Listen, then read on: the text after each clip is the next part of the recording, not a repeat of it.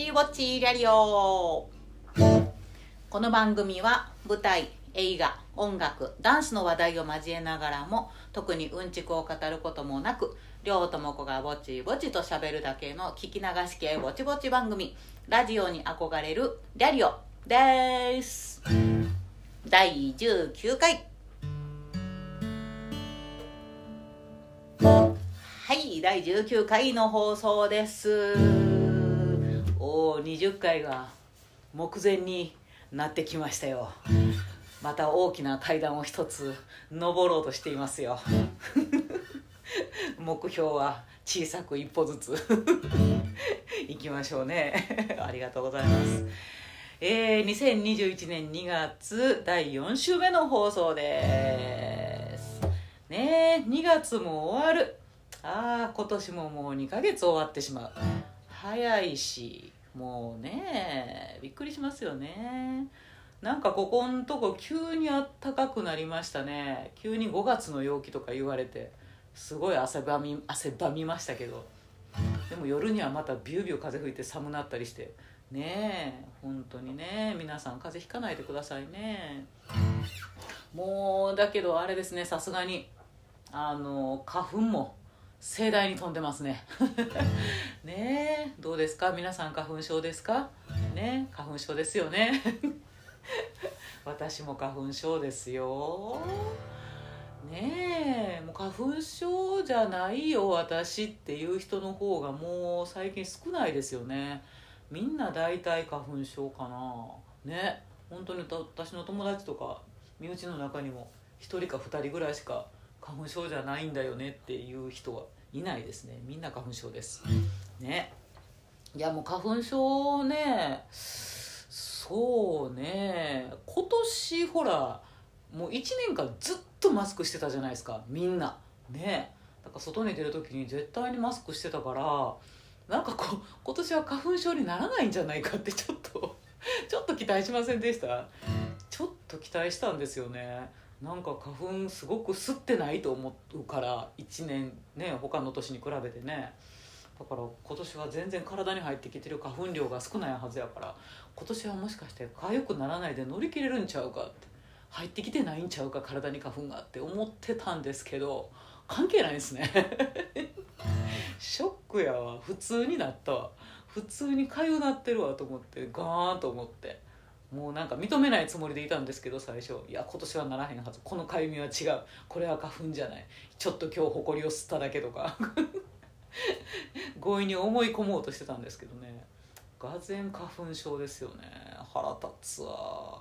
なんかねでなんか毎年結構あのー、例年の2倍とか例年の3倍とか今年はひどいとか今年はマシでしょうとかなんか花粉予想みたいなのがねされたりするじゃないですか。なんやけどもう何何の指針にもならへんっていうか。もう分からんのですよね。去年より多いって言われたってなんか、うん、結局同じぐらいの感じに毎年なるわけですよ。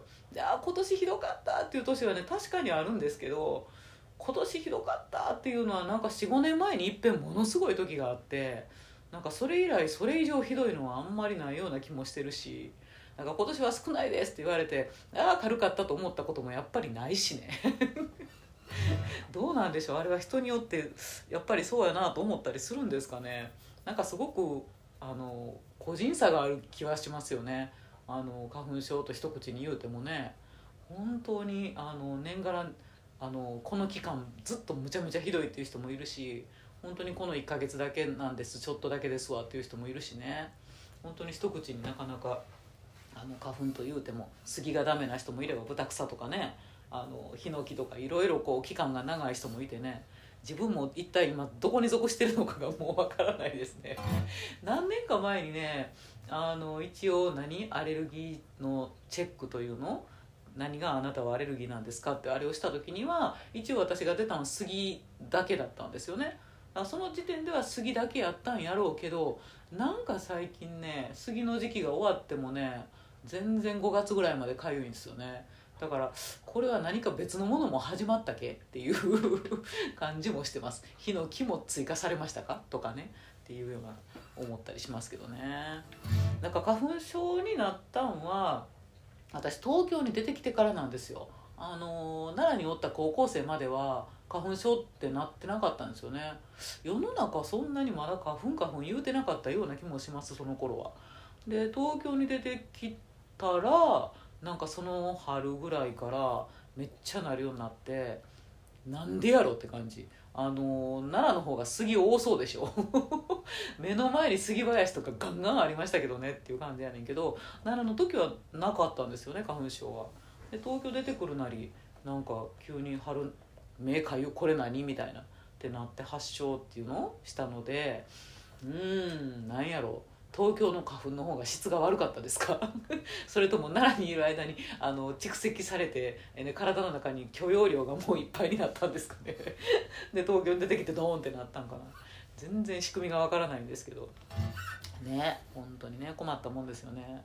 あのね対処法としてはねまあとりあえずその薬をねお医者さんにもらった薬を朝晩飲むタイプのやつなんですけど飲むとまああのかゆみというのは収まるのですが、まあ、皆さんご存知のようにね眠くなりにくいタイプって言ったってね花粉の薬めっちゃ眠なるんですよ。もうもうもともと寝ぼすけなのにもうね真っ昼間でもカーって眠くなるので 本当にちょっとねできれば飲みたくないと思うんやけどでも痒くて集中できんぐらいやったら飲むかってなるわけじゃないですか。ほんまにお昼寝小僧になりますよね。仕事中とかでもなんか隙間があったらねむってなったりだるってなったりするんで本当にこれちょっとね悩ましいとこですよね。でもう一つ私の対処法あのかゆみとかのね対処法としてはもうね無視することです。なんちゅう根性論の対処法なんでしょうね。あの目起きたらかゆいでしょ、まあ、寝てる時にかいてしまうっていうのはもうしょうがないんやけど起きてからしばらくしてっていう時にかゆみの「あのおはようございます」が来るんですよ。朝起きてしばらくして鼻かゆ目かゆっていうのが最初に襲ってくるでしょ。でその最初に襲ってきた時にもう絶対にかかないんです。目は絶対に触らない。で鼻水出てきてもシカトする。であの鼻も噛まないですね。でなるべくってすすって、えー、乗り切るようにして鼻をかいたりとかあの噛んだりとかしないんですよ。鼻噛むとねティッシュで鼻噛むとそのあのギュッて鼻を押さえたことによって鼻のな中身をかいたみたいになってでそこからこうなんていうの？エンジンかかるんですよ。あの書いたことで結構良くなってまた痒くなるでしょ？でまたあのティッシュで噛むことによりティッシュの繊維がさあのそいつらをコショコショしよるんですわ。でまたかかゆなって鼻水出てって悪循環の一日を送る羽目になるのであの最初に書かない。これがポイントです。目も絶対書かない。どんなにかゆくても。もううんうんって。で書かないでしかとしてると収まるんですよ。でなんか仕事とかに集中するとあんましそのかゆみにかまってる暇がなくなって忘れるっていう、えー、っていう方式をとっています すごい根性論なのでかゆみを無視するっていうなんかめちゃくちゃな方法なんですけどでもこれねあの私は毎日やってるんですけどあのこれでね書かずに済んでますよ私は。まあ、それはりょうちゃんあのそのかかんで我慢できるレベルのかゆみってことでりょうちゃんの花粉症は軽いんだよって重症の人なんかからは言われますけどね。そうなのかもしれません。そうなのかもしれませんけど一番最初に書かない。これをちょっとねできそうな人はぜひやってみてください。えどうしても鼻水で出て止まらん垂れてくるんやもんってなった時にはあのー、なるべく鼻の穴をギューと押さえないようにしながら、えーと水で鼻を手鼻水で噛みます。あの水道のとこで。水で噛みますね。っていうふうにするとあの繊維も入らなくて、ね、よろしいかと思いますよ。ぜひねあのやってみてください。無視する。です。えっとねまたちょっと話変わりますけどここのとこのねこのリャリオなんですけどあの視聴率の推移がねちょっと面白いことに なっているんですよ。あのいや視聴率はねものすごい地味にちょっとずつ伸びてるんです。面白いでしょ？いやあのもっとこうコアな方に絞られていってもう5人ぐらいしか聞いてへんあのすごいコアなラジオになるのかなリャリオになるのかなっていう気がしてたんですけど逆でものすごい地味にちょっとずつ一人また一人とあの視聴者の方が増えてきてるっていう状況でなかなか面白い状況でございます。いやあの伸びてるって言ったってすごい少ないですよ。あの一学級のレベルを決して超えることはないんですまだまだ。なんやけどでもその中で一人また次の週には1人っていう感じでこうあのレギュラーで聞いてもらってるというかね。大体あの毎週聞いてもらってるのかなっていう人の人数がちょっとずつ増えてるっていう感じであの非常にありがたい伸び方 ですよね。ありがとうございます。でまああのどこの国で聞いてもらってるかっていうのが出るっていう話を前からしてるんですけど、まあ、今も97%日本の人が聞いてくれてはるんですね。なんやけど最近ねずっとねアメリカで多分1人か2人聞き続けてくれてる人がいるっぽいんです。誰？アメリカのあなた。アメリカのあなたありがとう。誰？日本人の方かな？ Hello Hello ねえ「How do you do?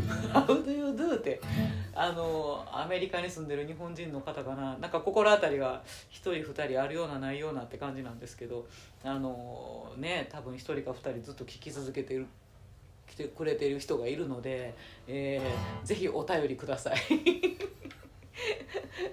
楽しんでいただいてるんでしょうかねねであとね時々、えーと、前から出てたアイルランドの方とカナダとあとドイツと台湾の、ね、方がね時々1人かな多分パラッと聞いてもらってるみたいですね。お気に 誰か存じ上げないですけど嬉しいです。私のあの古い同級生だったりするのかもしれませんし全く何かあのお目にかかったこともない方なのかもしれません。嬉しいですね。ありがとうございます、えー、これからも細く長くお付き合いください。というところで、えー、今週のトークテーマ。で頭かなパチパチラリオでは毎週一つテーマを決めて喋ることにしているよ。テーマの頭文字あ行から和行の50音順で両友子が喋ってみたいワードを選んで進める方式。今週はラリルレロと和音の行の中から。和菓子。難しいな。ドラえもんってもうちょっと簡単にできると思ったんやけど。あの一瞬和菓子とかできても喋り続けるのが大変なんですねドラえもんって。今初めて知ったわ。私がやったのは大山信代さんバージョンのねあの初代ドラえもんの声を今やったつもりなんですけど。大山さんすごいな。なかなかこのトーンを長く喋るの長いセリフ喋るの無理やわ。ああ難しかった。しかも似てなかった。はい、えー、ということで、えー、今回のトークテーマは和菓子ということですね。いや和菓子ね大好きです私。あのー、実は洋菓子よりも和菓子派なんですね、えー、今もそうですし、まあ、実は子供の頃からそうです。あのー、子供ってねケーキ大好きじゃないですか。あの生クリーム大好きパフェ大好きみたいなね感じなんやけど私は渋い子供でえっ、と和菓子を洋菓子よりも好むという子でした。あのなぜならばね洋菓子の、まあ、いわゆる誕生日ケーキね例えば。誕生日ケーキとかってあのドーンってケーキの周りにクリームが無情って乗ってるでしょ。あのクリームがねちょっと苦手なのですよ。あのまあ、生クリーム最近はねなんか甘さ控えめでとか言って上質のあのミルクを使った生クリームみたいなのが流行ってるから最近のあっさり気味のはいけたりするんやけどまあ、私らが子供の頃ってほら生クリームもまだ出始め？で結構バタークリームだったでしょ？覚えてます？あのバタークリームって今たまに食べるとねちょっと食べるぐらいは美味しいんですけどあれががっつりあのねちょって絞ってあるあの誕生日ケーキってなかなかの迫力で胃もたれしたんですよ。ねだからなんかあのそれで結構クリーム苦手やなって思うようになっちゃって。で子供心にそのケーキをねあの最初の頃やっぱり買ってもらったりしてたんですけど一切れもよう食べんかったんですよね。ちょっと食べたらもう気持ち悪くなっちゃって。でだからケーキ生クリームというかそのクリームってものがちょっと苦手やなと思ってでちょっと洋菓子あんまり好きではないっていう。まああれば食べるけどみたいなね感じになってきてでだから和菓子を結構好んで食べてたんですよね。であので私の誕生日にはそのホールのねケーキっていうのを私があんまり喜ばないので 大きなどら焼き。大きなどら焼きをねあの買ってきてもらってで大きなどら焼きの周りになんか大きなどら焼きだけではすごく絵面が地味なので あのちょっと小さな大福とかをこうカラフルに並べてくれてでどら焼きにろうそくさしてちょっとちょっとなんかの祭りみたいで怖いんやけど どら焼きにろうそくさしてハッピーバースデーしてくれたりとかねあのしてましたね。絵面が地味。そしてケーキの代わりのどら焼きとか大福重 重ねケーキって思えばあのほら小さな生地のをバーって膨らましてカステラにしているわけやから大きく見えるけど軽いですよね。和菓子ってあの中身ずっしり小豆とか 詰まってるんで重ってなるわけですよね。食べても多分ずしって感じですよね。ね。というようなあのバースデーケーキだったりしましたよ。あまりそんな人いないと思いますけどね。ね。だからあのそうですね。和菓子の中でもねあの今でも特に好きなのはえーとねどら焼き大好きですね。よって今日はドラえもんだったんですよ。分かってると思いますけど。どら焼きでしょ、えー、みたらし団子でしょ、えー、あとねあの道明寺？桜餅？桜餅？道明寺？ってこっちでは言われるやつね。でしょ？であとは赤福餅も大好き。ですね。あともなかも大好き。ですね。基本的にだからあんこのものが好きかな。でまああんこもあのー、ね粒あんこしあんいろいろあるんですけど私はこしあんが結構好きですね。であとほらあのおまんじゅうに入ってるあの黄身あんというのあれも大好きですね。だからあの黄身あんやと何やろあれは和菓子に入るのかどっちに入るのか分からへんけどね福島県名物のママドールとかね。ああいうのも和菓子と呼んでいいならばああいうあんこも大好きですね。ああいうおまんじゅうというんですかね。好きですね。ねえ美味しい和菓子の世界ですよ。なんかあのだから和菓子の中でもねあの羊羹とかねえっ、ー、とおはぎとかねぼん菓子あの硬いやつね。あのとかには実はあんまり興味がないです。すいません。和菓子全般何でもってわけではなくてなんかね別に嫌いじゃないですよ。あのおはぎもあれば食べるし羊羹もあれば食べるんやけどなんかそんなになんか心ときめかないです。っていう感じです。でなんかあのどら焼きで言うとね最近ねめちゃくちゃ好きなどら焼きがあるんですよ。あのー愛媛県のね畑田という会社さんが出されてるどら焼きなんですけどどら市っていう塩バターどら焼きなんですね。いやこれがねめっちゃいい出来。あのドラ市とか畑田とかで調べるとネットでも出てきてネットでもね買えるってことが最近分かったんですよ。今まであの愛媛県の空港に行かないと買えないと思ってたからもうなんかあのー夫がねこう愛媛県にこう行ったりするっていう時にはもう絶対買ってきてみたいな感じで人に頼んだりとかってしてたんですけどなんとなんやネットで買えたんやみたいな 驚きです。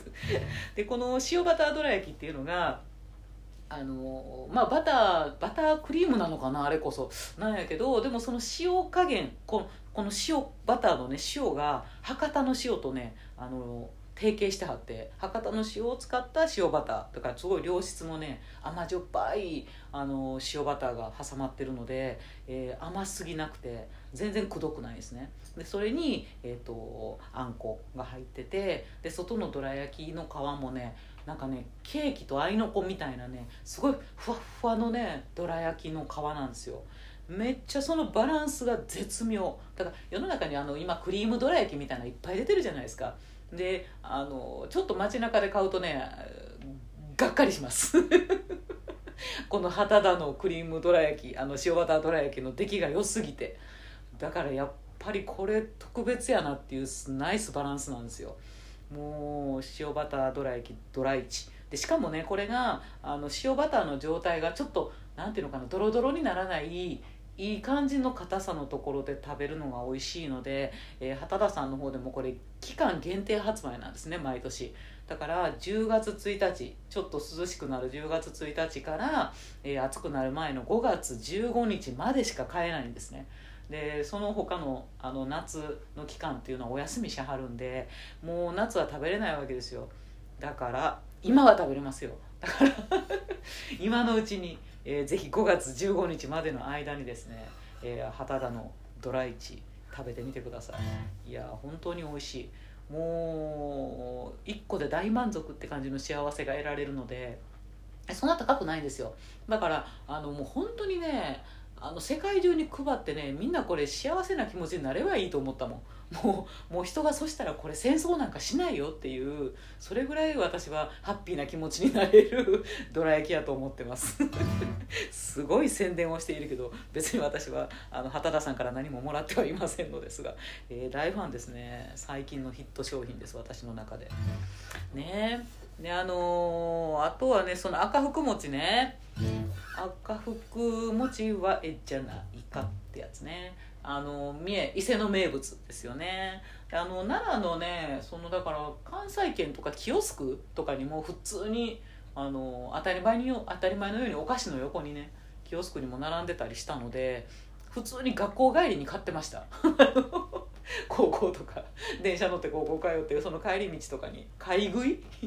買い食いで赤福 とか食べてましたね。で赤福餅ってめっちゃ美味しいんやけど小分けになってないじゃないですか。だからこうヘラでガッて切って、えーと、一番小さな箱で、えー、3列4列3412個入りが一番小さいのかな？と思うんやけどガッて開けたらもうあの一人前って感じなんです。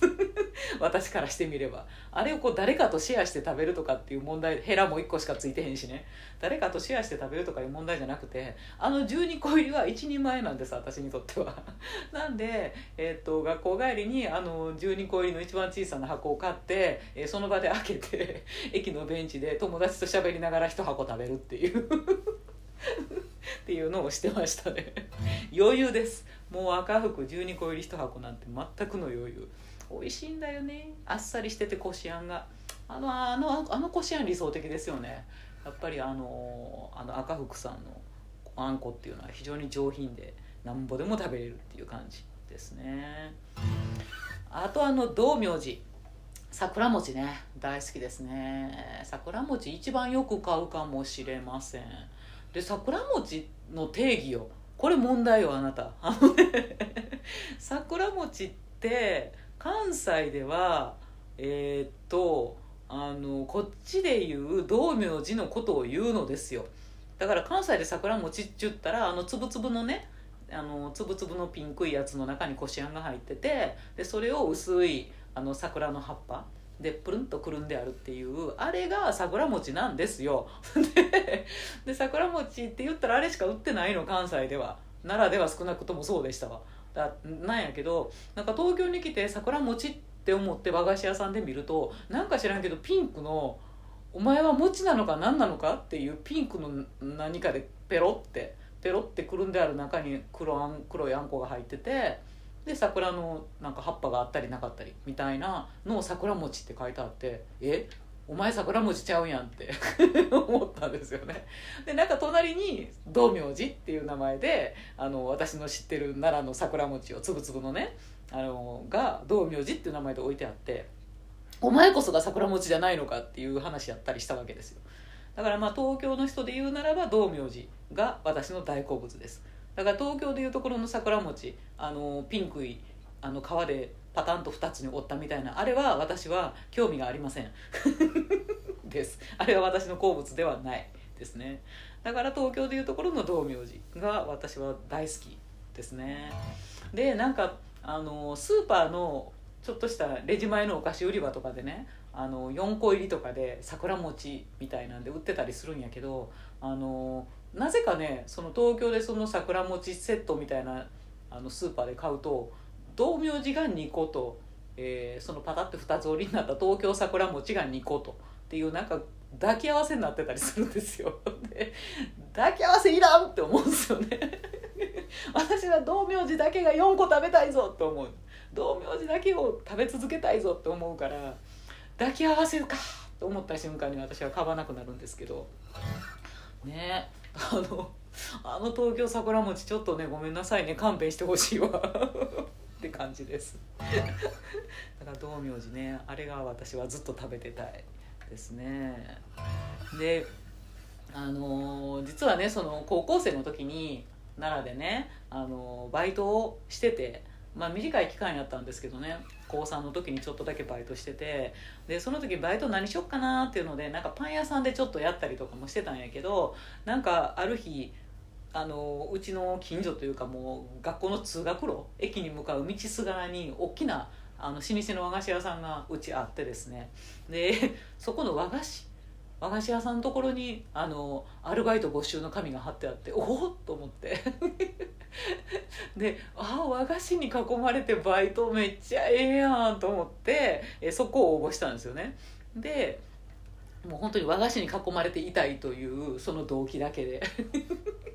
時給なんてそんなあの高校生にねどこも大してあの高くはないですから同じようなもんやったんですけど和菓子に囲まれてバイトできるなんてと思って、えー、行ってでしてたんですけど。で面接に行ったら、まあ、その和菓子屋さんは売ってるだけじゃなくてそこで作ってはるあの大きい工場があってでそこの前であの店出してはったのであの面接に行ったらこう工場の中を通ってちょっと奥の事務所に連れてかれたんですけどもうその工場の中通った時にねもうあんこの匂いがファーってあんこの香りがわーって立ち込めててガシャンガシャンガシャンってこうお餅がこう出てくるとかっていうのを横目に見ながらなんて幸せな職場なんだ。なんなら私この工場の人でもええわと思って。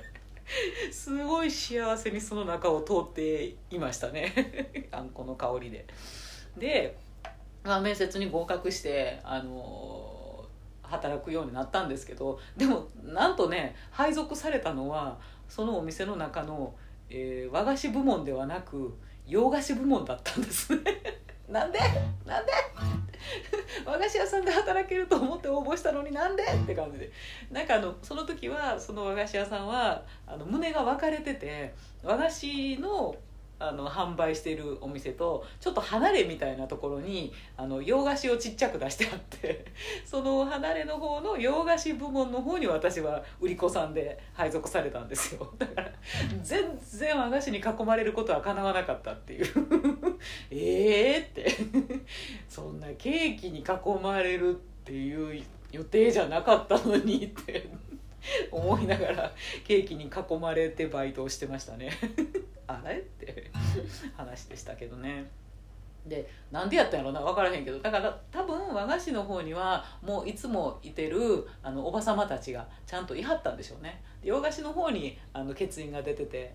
でなんかで和菓子の方ってやっぱ新物とかすごいちゃんとしたあの放送せないかんかったりとかあのお供えとか書いたりとかね筆文字でお名前入れたりとかっていうなんか割と由緒正しいことせなあかんっていうシーンやったんで、えー、あんまりこうあ？っていう高校生の 私がバイトするのに向かなかったんでしょうね。だからまあケーキ屋さんの方に配属されてやってましたけどね。でしたね。でもすごい嬉しいことにそこの、あの和菓子屋さんがねお給料日にえーとまあ、手渡しでその時期はねお給料袋をもらってたんで今の子は知らないだろうお給料袋で手渡しなんだぞ銀行振り込みじゃないんだぞお父さんもみんなそうだったんだぞお給料袋を家に持って帰ってきてたんだぞ。でそのお給料日にお給料袋をもらいに行くじゃないですか。でお給料袋と一緒にあの和菓子をですね、えー、6個あの入ったパックをその時にプレゼント一緒にくれるんです絶対毎月。もうそれがめっちゃ嬉しくてまあ、そのシーズンによって草餅6個やったりする時もあるしそれこそ道明寺6個やったりする時もあってもう道明寺6個の時なんてうわっって 走って家に帰るみたいな。早く食べたいみたいな。いつもこの今月は何くれはんのかな。今月は。ですごいいつも楽しみにして「豆大福だ!」とかってね嬉しかったですね。いや幸せな和菓子の世界ですよ。ねえ。というような皆さんねあのぜひ美味しい和菓子知ってたら教えてください。あのあんまり私こう自分から開拓してどっかに並びに行くとかあのネットでお取り寄せを自分からしてみるとかいうことをね実はね苦手なんですよ。あのお取り寄せチャレンジにしてもねチャレンジして外れたくないんで。だからあの結構自分があの知った中であこれいいなと思ったものをずっと地味に買い続けるっていうパターンの人やからあんまり開開拓がね得意じゃないので、えー、逆にあのこれ外れへんよっていうことをね知ってる方がいたらぜひぜひ教えていただけたらと思います。ね。はい。というようなところで、えー、次回ですね、えー、次回のトークテーマはえー、あ行に戻りますんで、えー、あいうえおですね。えっ、ー、とねオーディション。ということについて喋ってみたいと思います、えー、今までしこたまオーディションねみんなもそうやと思うけどオーディションしこたま受けてきましたししこたま落ちましたよ。っていう中でですねあのまあ私結構オーディションってあのぶちかますタイプなんですよね。でぶちかますそのぶちかましてきた歴史を。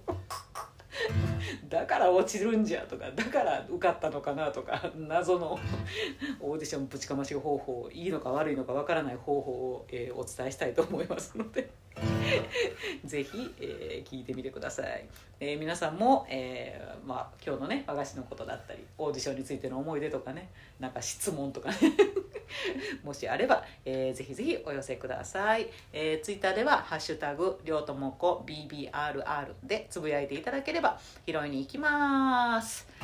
で、えー、最後にちょっと告知です、えー、3月の24日水曜日から3月の28日日曜日まで、えー、江戸川橋にあります絵空箱という、えー、スペースで、えー、芝居に出演をさせていただきます。あなたの知らないチェーホフセレクトあ間違えた。あなたの知らないチェーホフ短編セレクト9という、えー、チェーホフ短編集ですね、えー、軽やかに見ていただける作品になっていますので、えー、ぜひ楽しみにいらっしゃってくださいそれでは皆様良い1週間をお過ごしください。りょうともこでした。